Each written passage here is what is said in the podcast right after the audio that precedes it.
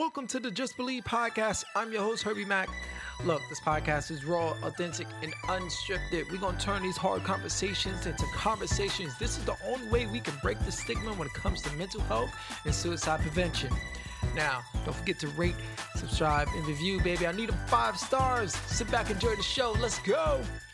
Ladies and gentlemen, this is another episode of the Just Believe podcast. Today, I am honored to meet this lovely young woman who has a powerful story that I know little parts of.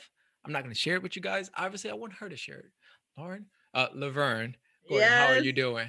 I am well, Herbie. I appreciate you having me on tonight. Thank Oh, you. Thank you for doing this. Uh, you know, I know we had to, we was going back and forth with the tag of the scheduling, but you know what? I always feel like the universe is always going to make it happen when it's the right time. The Um, right time. yeah. the Yeah. right time. There's some things in life that we can't always, you know, plan accordingly and just Yeah. let it go. So I, I learned that over the course of my life, and I that's my philosophy I've just been using. But would you That's a good one to have. Yes, yes, yes. Please introduce yourself to to the listeners. Yeah. So I am Laverne Gordon. I am the founder of an organization called Love Life Now Foundation, and we promote year round awareness around the issue of domestic violence.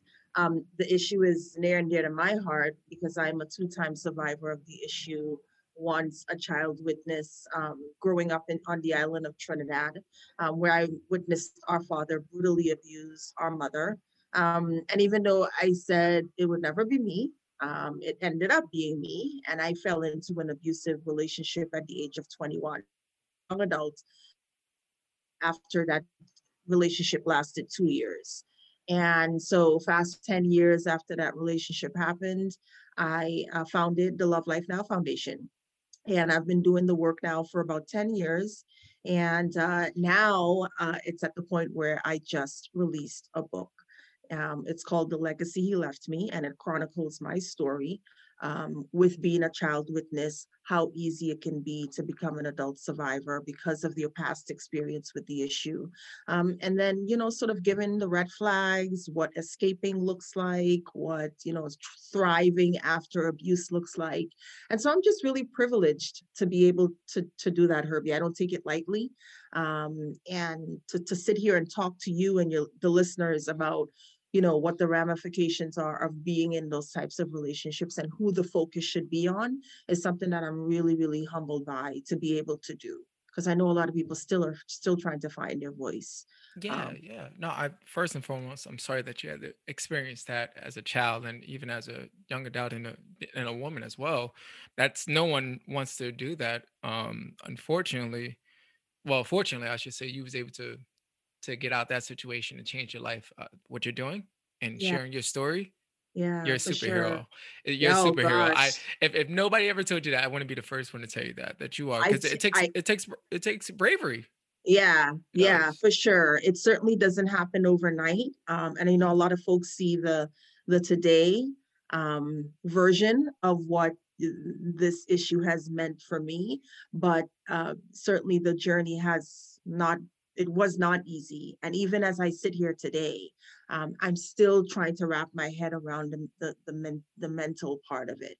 Um, because it, it's still it's still it's still with me the trauma of that of those experiences still still walk with me and i'm probably gonna walk with it for the rest of my life but um and and you know i, I know we'll talk about that later but yeah i've i'm now finding ways to deal with it as it pops up and rears its ugly head so thank you I, I, well, I'm glad that you.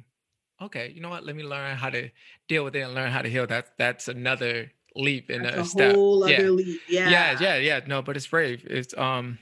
But what age was you when this like when you first witnessed domestic violence? from the very time that I knew myself. Um, I think the earliest memory that I have is at about six or seven years old, where I again watched our father brutally abusing our mom. And, and I talk, I say brutal because I try to put a sort of a, you know, a picture to what this this thing looks like behind closed doors. It isn't, you know, a slap here and there. This was full on attacks with machetes that he would use um, sometimes, and then there were beer bottles that he would break and launch at her. So obviously the the, the sharp parts would catch her her her body, um, and stab her with sometimes. So this was stuff that he never hid to do.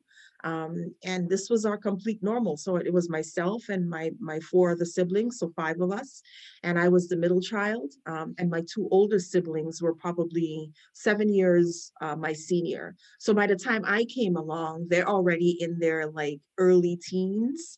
Um, and I'm seeing the brunt of the child abuse that they're getting from him as well. And I'm saying to myself, my God, I don't want any of what they're getting. I don't want what my older siblings are getting, and I don't want what my mom is getting. So let me try to navigate what he wants from me as much as possible. So I'm going to go to school. I'm going to do the chores. I'm going to, you know, I'm going to excel in school as much as I can. I'm going to be the smart kid because that's what that's what that's the messaging that I saw or that I saw that he was giving to my older siblings. So I tried my best and I sure did. I did, you know, I, you know, I tried to mirror also him because he was smart. He was educated. He had a college trade school degree right? And this is the 80s in Trinidad. I was born in 77. I'm giving my age, no problem. Don't even um, look like it. Don't even hey, look like I'll it. I'll take that. I receive it in Jesus' name. I take it. 44 coming up this year, but I'll take that. So, but like I said, um, you know, I'm watching him brutally do these things, and I'm like, okay, I'm gonna be smart like him. I'm gonna, you know, go to school, be articulate, be, you know, be well-rounded when I speak, all of this stuff, just so I won't get beaten. Um, and it and it it for the most part it did. I, you know, barely get any beatings from him. And then by the time I was 15, he had gotten a letter from my grandparents, my mom's parents, who lived in the States in the, since the 70s. And they asked if he would allow me allow me to come to the states to finish high school because they really believed that I had a lot of potential.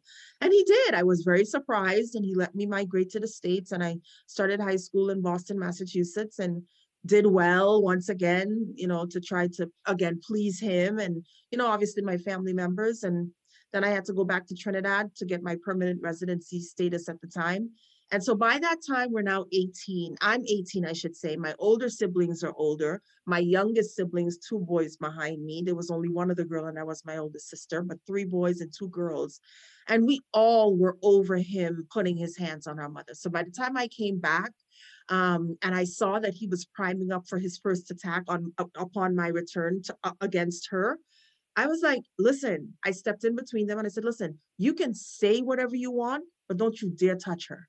Okay. And then I called my brother because I physically can't stop him. yeah, yeah. And I didn't know if he was going to lash out at me for coming at him that way. Um, and my older brother came and he's taller than him now. And he's like, you know, gone up against him already before. And we both like stood up for her. And at that point, Herbie, there was a turning point because he realized now we're all not standing for him to do this to her. And he began, and I, I believe he began to see that he was losing power and control over our mother. He couldn't just full on attack yeah. her whenever he felt like, especially if we were around. So two years later, um, my grandparents had filed uh, for uh, permanent residency for her and my two youngest siblings and myself. And my father let her go because again, he realized there was not much more that he could do physically to her um, once we were around. And so he let her go. We migrated to the States, myself, her, and my two younger siblings. Um, and I'm now two years behind my senior, um, my, my, my peers in college who are, you know, they've been in college now for two years. And so um, I started Suffolk University at night, which is a very prestigious university here in Boston for um, you know, if you want to be a lawyer, if you want to be, in, you know, in advertising. And I wanted to be in advertising. And so I picked Suffolk University and started working an entry level, entry level job in corporate America. And I thought I was doing well for myself. And um, unfortunately, I met this guy who, at the onset, he was everything out of a light Hallmark movie, like charming, articulate. Like he swept me off my feet. Like he had all the lines in the book for a sister, okay? And I fell for each and every one of them. I was swooning, all right? And we went on all these dates and things were great first three months. When three months into the relationship, he called me and was very, very angry that I hadn't checked in with him that particular morning. Um, and this was one of the big red flags that I had missed at the time because uh, he would call me every single morning, at least three to four times a day. Well, in that period, from me getting dressed, leaving the house, and going to work. And it wasn't until later that I realized that he was doing this to make sure he kept tabs on me. Right? Not not not doing it just to hey, I'm checking not in. because on you care, yeah, not you because he's so in love. And I took it as that, right? And this particular morning when I didn't because I was sick and I thought, oh, to myself, I'm like, oh, we'll talk sometime during the day. We always do. That to him meant that I had stayed home to cheat. So he showed up at my house after he called me, hung up the phone in my ear, and then barged into my my my room that I was staying in and started rummaging through my stuff, looking in the closet, under the bed, under the sheets, real paranoid behavior. So now I'm getting scared because I've never seen him like this. And the guy was light skinned, okay? So his face was beat red. Yeah. And I'm like, this is like some Dr. Jekyll, Mr. Hyde thing happening here because this is crazy. And the more I tried to appease him, to let him know, listen, I love you and only you, it's just us, the more irate he got. And so it ended up that he was just so pissed. I'm sitting at the edge of the bed and he comes up to me and he said, I knew you were too good to be true. And then he slapped me so hard and stormed off. I sat there, I'm seeing stars from the slap because that's how hard he slapped me. And I'm like, what the heck? What did I do? Like I told the truth. Like I don't understand what I did to make this get to that point. And then I called myself initially and I'm like, no, no, no, no, no. I didn't do anything. We're not married. We don't have kids together. I'm done. Um, and for a whole weekend, I had turned off my phone. I didn't want to hear from him if he had called to apologize. Um, and I was out that, you know, maybe three days later, he came by and he dropped off two dozen purple roses. I didn't even know that that, that was the domestic violence awareness color at the time. I didn't even know the word domestic yeah. violence, right? Because back in the day, nobody was nobody was talking about this. Nobody was nobody. talking about. Like and, you and seen so, it, but nobody would say nothing. Yeah. No, you would see it, right? And so in the neighborhood that I grew up, it was more than accepted. Mm-hmm. Many people, if my mother was getting even beat in front of the house in our yard, people would come out and watch in horror, but then they wouldn't stop him. And that was was even as a child, I'd be like, why aren't you helping her? Yes. And men would yes. watch his friends. But the problem that I didn't understand at the point at that time was that they were also doing it in their house. So who are they to come and tell another man how to run his joint, right? So unfortunately, um, that was part of the, the community back in the day. Completely yeah. acceptable, yeah. right? And so again, the domestic violence season is even a term coined for us at that point. And so, like I said, when this happened to me, and he came with the flowers, I turned on my phone. There were a slew of messages from him. I'm sorry. I love you. Call me. The card on the flower said, I love you. I miss you. I'm sorry. Call me. Like all of these. And so I finally gave him the floor. I called him. And in that apology, he basically confessed that I made him feel that way. I made him do what I what he did because he loved me so much that he couldn't stand to to the thought of me being with someone else. And so he overreacted and he's sorry. But even in within that apology at that point, I didn't even realize that he was deflecting blame yeah. and placing blame on me. I caused him to do that. So I listened to him, didn't recognize that. Again, another flag. I accepted the apology, you know, and that turned into almost two years of abuse. I mean, he upped the ante every single time after that. But you know, I hear a lot of the times people ask, how do women or men fall into these types of relationships? Like I would never fall into that type of people say that, right? Like I would that could never be me, right? She must be weak. And I can tell you that was not I, I was it's, I considered love. myself smart. Yeah, no, I, I, was a strong, independent yeah. woman. That right, this should have never been me, yeah. but here I was. Because in that apology to Herbie, I equated what had happened to me with what had happened to my mother. And I said to myself, you know what? It's not as bad. He didn't beat me the way my father beats my mother. It was just a slap. So you, you know, learned to he, accept it.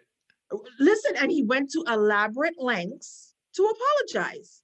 And he said he wasn't going to do it again what else am I going to go by? And that right there, accepting that apology turned into almost two years of abuse until I got to my breaking point.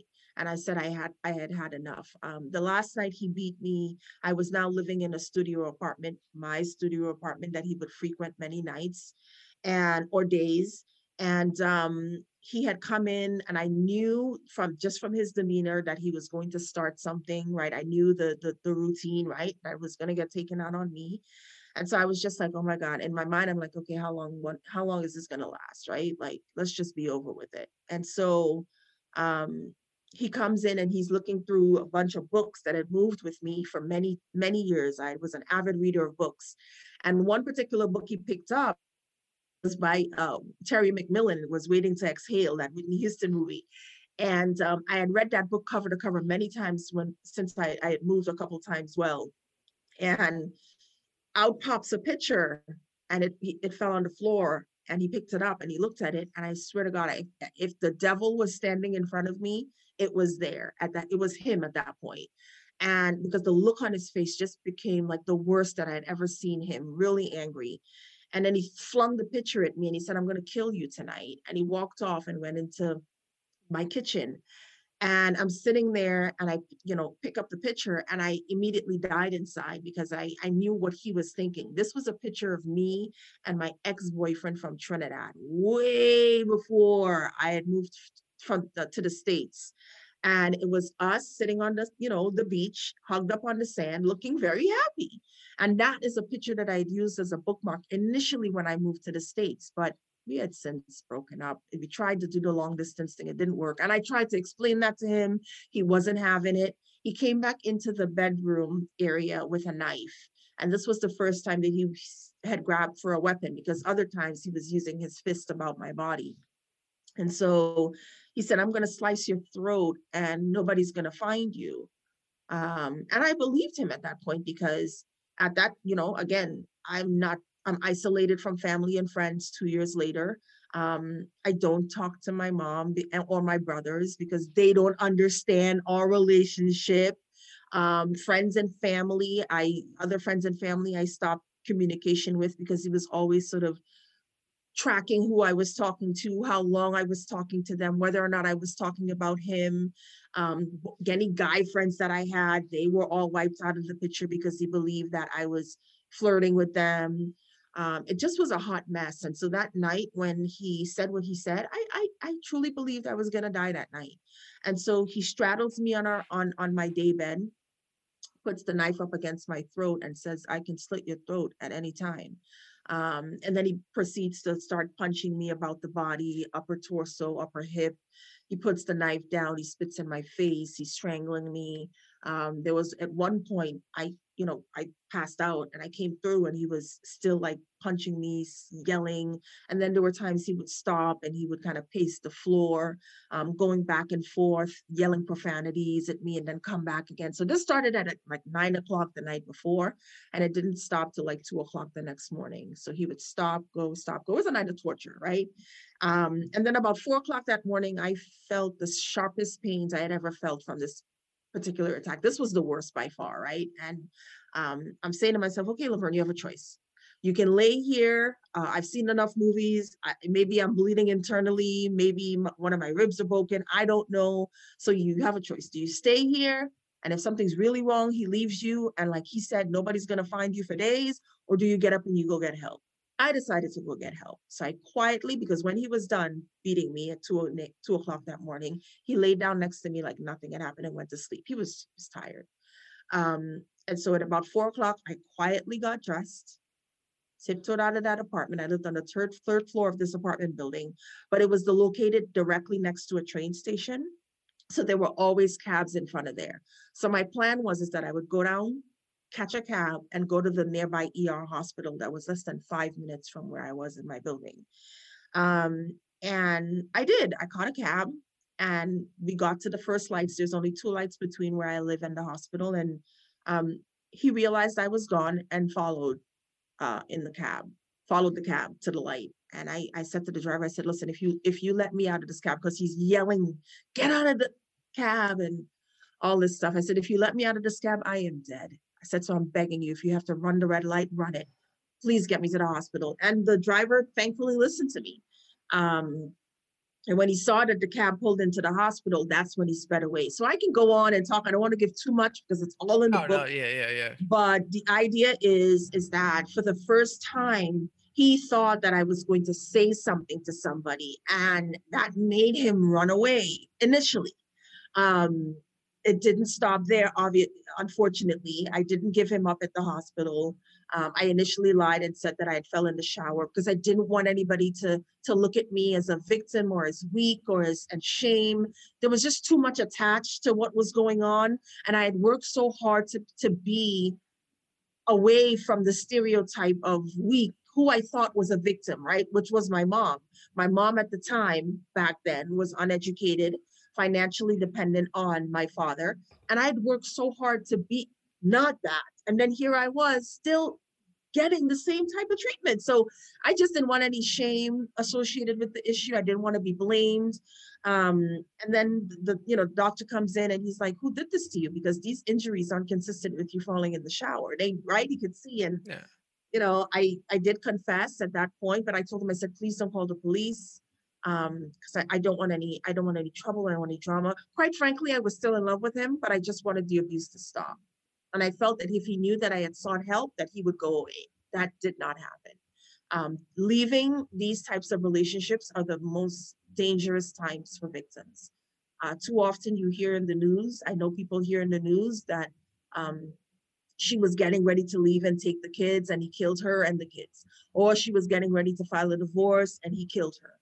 Um, or she he was getting ready to leave and she snapped, right? So there is there's like again there's no black and white way yeah. to deal with this issue and it isn't a black and white thing that you see in the news story or a magazine story and that's it there's like a before a build up there's the incident the attack really bad attack and then there's the after how it, the ripple effect affects children families um, communities right and so um, i certainly again was no exception. And when you when you read the book I, you know one of the things that i i, I really try to point out is that there is a better way to do this in, in terms of you know getting help um, once you realize that you do want to leave. And so the book really serves as a guide um, as to what the signs are uh, in these types of relationships. It, it serves as a guide on how to leave and exit these types of relationships safely because it can be done it serves as a guide about how to or gives inspiration on how to thrive after abuse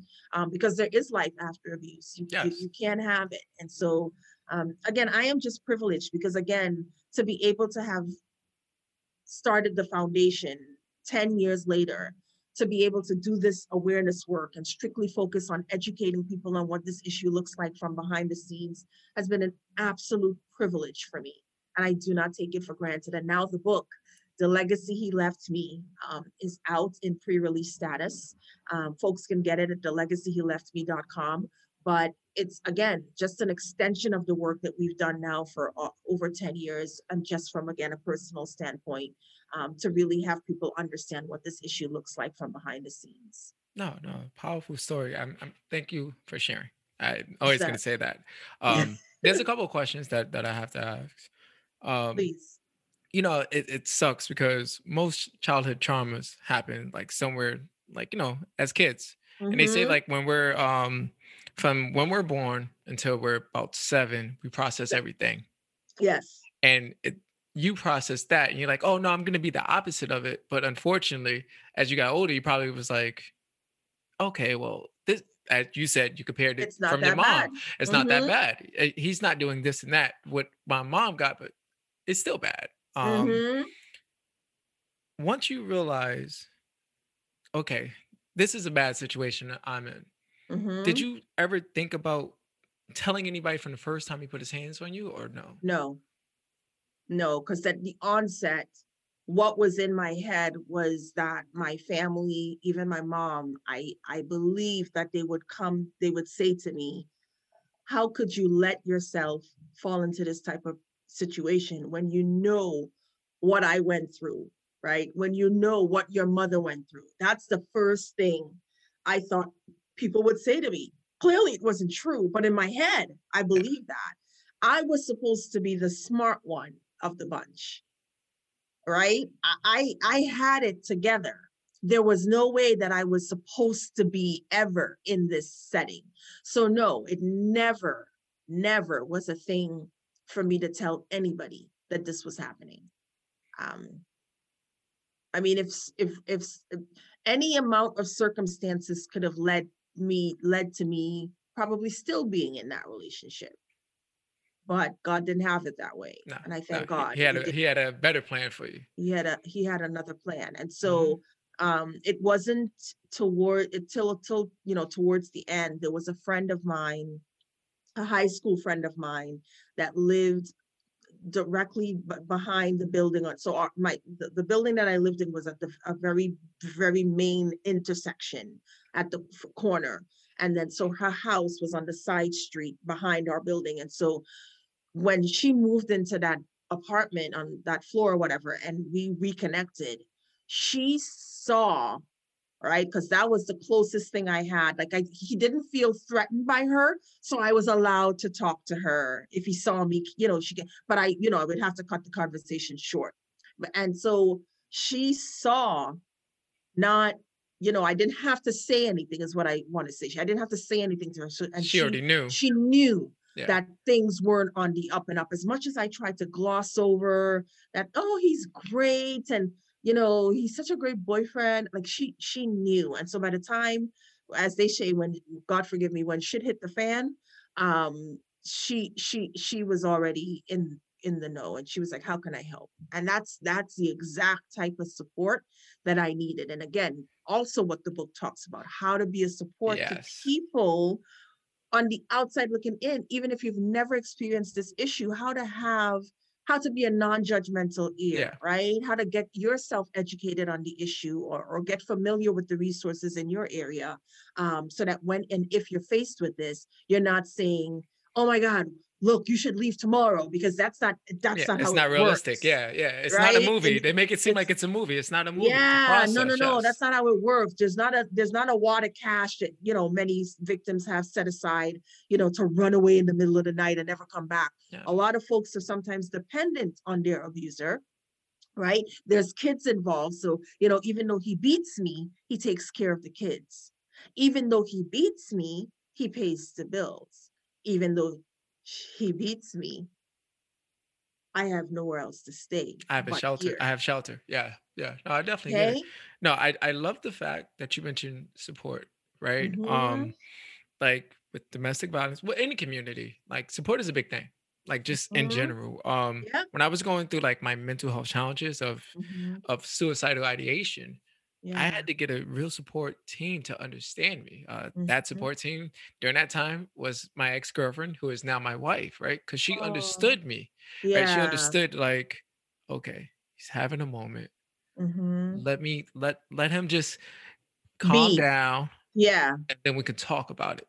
Yeah. Not too many other, not too many people understood that, right? yeah. And, Yep. and like as you said, like in my mind, I'm like, man, if I tell somebody, man, I'm about to kill myself, I felt like they're gonna judge me. Well, you got the perfect life and then all this. But then when when I found that right support where Yeah. we wasn't together during the time, hmm then so I was like, okay, this is that non-judgmental where I can really open up and be vulnerable. I can, I can, and that is key for whatever community that you're in, right? Or Like, any situation that you're yeah, going yeah, through. Yes, Right. yes. I say to folks because you know, I'll tell you, Herbie, in writing the book, um, it dredged up a lot. So I've I've I've I've shared my story m- many times, right?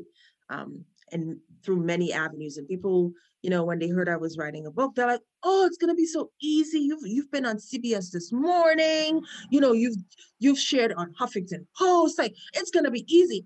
I thought it was gonna be easy, if I'm being quite honest. But then October came around. I started. I gotta tell you, by November, I was in place. Yep. I knew it. I because people don't understand. I got to write back that pain that I experienced, Listen to dredge up those details. and that, it's not pretty. It's not a pretty Right, and- situation. No, it's not. And so to, to go back and and and again put this to paper to again, I've shared many times, but I've shared pieces that I've been I got I got comfortable with. Now I can sit with you, Uh, and for many times I've been able to sit with with with folks and and speak without being a a wet-eyed mess sharing my story. I'm, I'm I'm good doing that, right? I'm okay with doing that. But those details, anger, sadness, happy. Like Oh, there was all this stuff melded together. And I knew when by November timeframe, and then the holidays were approaching, and it was like, I'm supposed to be happy. And I, I And I'm reliving I this wasn't ne- experience. yeah, I wasn't I definitely get it. necessarily in that space. And so I knew I couldn't deal with this on my own. And I'm like, I shared with our followers and said, I, I, I- I'm going to seek therapy. This is this is where I'm at right now in this writing process. I'm going to My heart is warmed by Oh, you saying I went to go see people because a, a lot of my my friends and some of my followers like, hey man, when are you gonna write a book? And I'm like, oh, it's easy for you to say this, yes. but there's so many details. Like as you said, like I I didn't share my story on numerous podcasts, lives, um, interviews, whatever you want to call them, but even just with people. And I'm like, I shared some parts of it.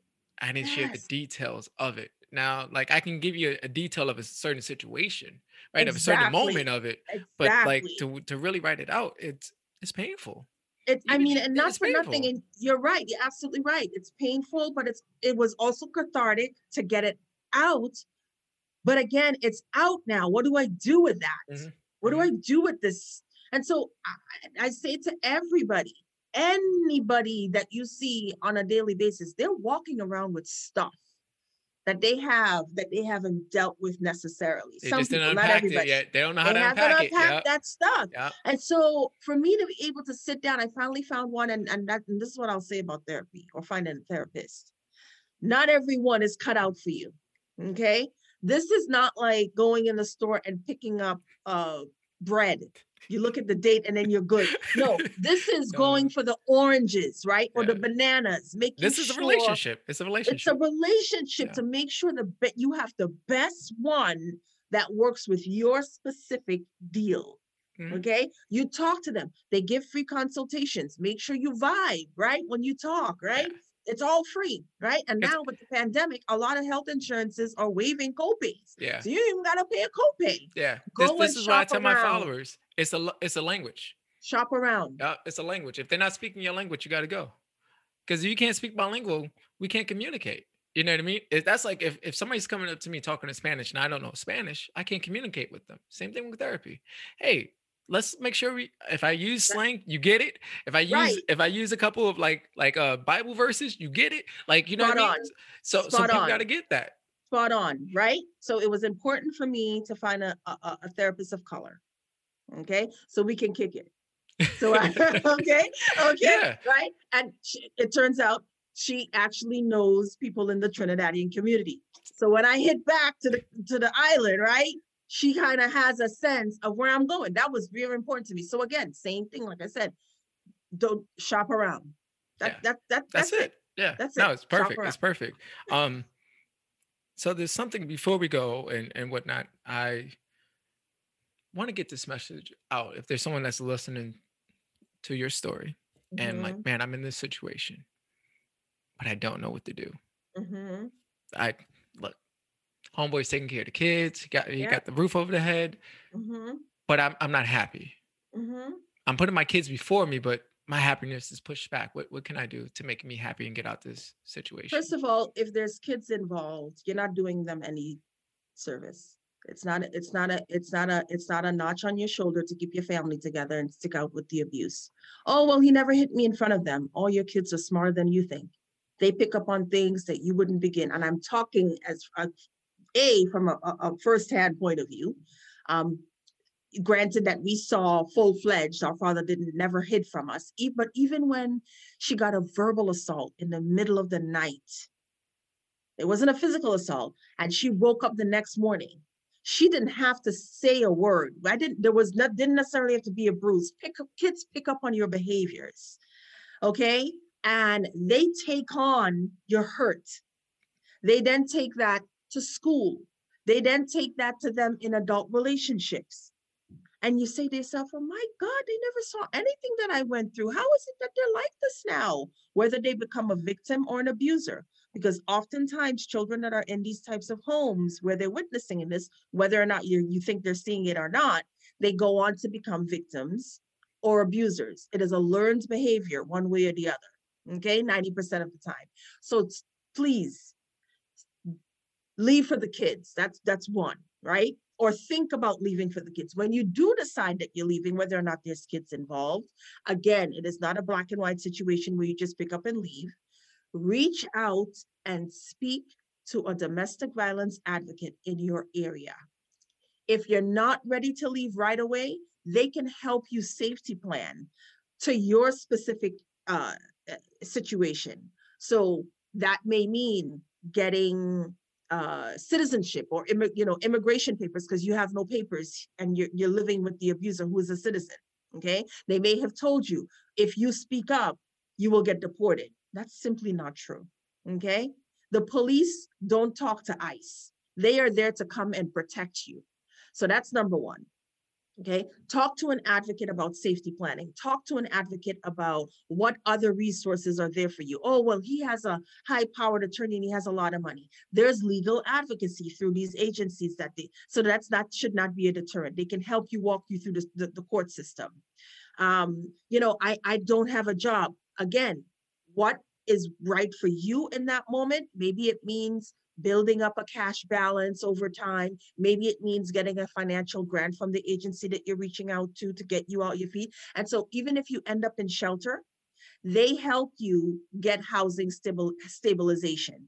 So the goal for you when you reach into a shelter is not to just be there and be there. It's to you to get out back on your own. They want to get you back out on your own independently, safely. Okay.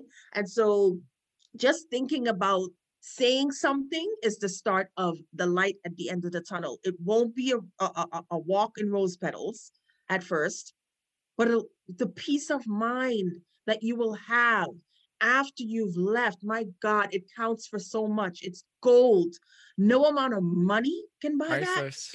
that. It is priceless to, to have your safety and your kids being safe, not um, not having the threat of them potentially mirror, mirroring the behaviors that they've witnessed already. Oh my God, you've given them a life, or you're potentially going to give them a life that is again free of abuse. Um, so so my advice is to, to to think about speaking up. That's where abusers start to lose their power and control from the moment you speak up that's the moment that they that power begins to diminish from over you. Um, so that's that's always my advice. If you are looking for the domestic violence agency in your area, I urge you to call the National Domestic Violence Hotline. It's 1 800 799 SAFE, 1 800 799 SAFE. You can also call and talk to me. I have a hotline where you can call and text. You don't have to pick up the phone. Again, during the times of COVID, as it is right now, many people are social distancing with their abusers and they can't necessarily pick up the phone to talk freely. You can text me 888 LLN 9876. Again, 888 LLN 9876, and you will get me. Um, and so we point people in the right direction for help, Herbie. Um, we also have what's called a Get Safe Fund.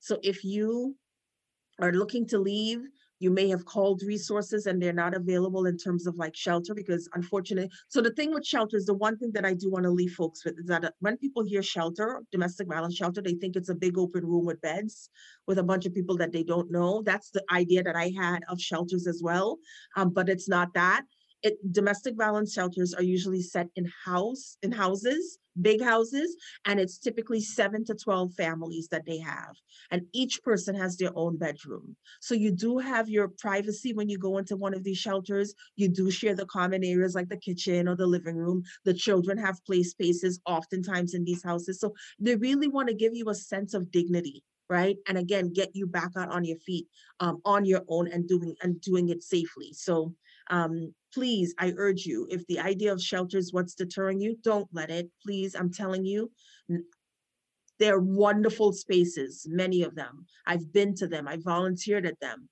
Um, and it's somewhere that I would have wanted to go had I known that it wasn't a big open room with beds with a bunch of women that I didn't know. So please, please, please speak up. Even if it's if if it's a, a, a, you don't want to talk to your family member because you feel like they might judge you. Again, seek a third party, someone that you trust, or, or someone someone far removed from the situation to talk to. I love it. Thank you. Thank you for that. I appreciate that. All this will be in the show notes and in the description on YouTube as well. I promise. Nice. Um, but unfortunately, we got to go. please let everyone know where to find you, where to buy your book, and what you're doing. Yes. So again, love, you can find us on the web at lovelifenow.org. That's the foundation that's all centered around awareness and the Get Safe Fund if you know anybody that needs it. And the book is the legacy he left me.com. Again, the legacy he left me.com. It is in pre-order status as we speak. Um, and it's going to be launched officially on shelves everywhere on June 1st. Nice. I love it. I love it. All right. Unfortunately, guys, we have to go. Laverne, this was this this was this was beautiful. Thank you for this. You taught me a lot, you. and and hopefully you taught the listeners a lot. Until then, see you next time, guys. Peace. Today's episode of the Just Believe podcast. Thank you for listening. If you're currently going through a mental health challenge, don't be scared to look in the show notes and reach out to those resources. If people are going to put labels on you, tell them, look, labels are made for jars, not people. Whatever obstacles that's facing in front of you, you can overcome them as long as you just believe. Until then, I'll see you next week. Peace.